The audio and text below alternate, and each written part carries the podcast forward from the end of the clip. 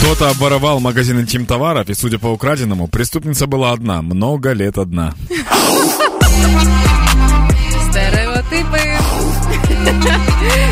Дівчина працює над стосунками, жінка працює на роботі, там хоча б гроші платять. Почему, когда говорят, что усердно работая можно заработать состояние, не уточняют, что это состояние депрессии, тревоги и постоянной усталости? Якраз.